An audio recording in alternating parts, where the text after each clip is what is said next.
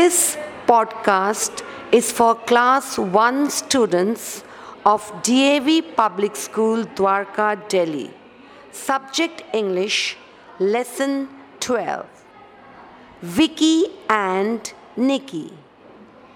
Vicky and Nikki lock the house and go for a walk.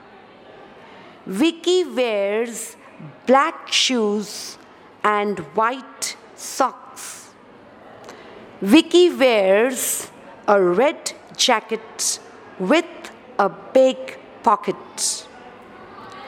Nikki wears a pink frock and a necklace. On the way, Vicky sees two chicks and a duck. Chicks are on a sack. The duck is on a rock. Vicky kicks the rock. The duck runs away. Vicky and Nikki have fun. Vicky and Nikki come back home.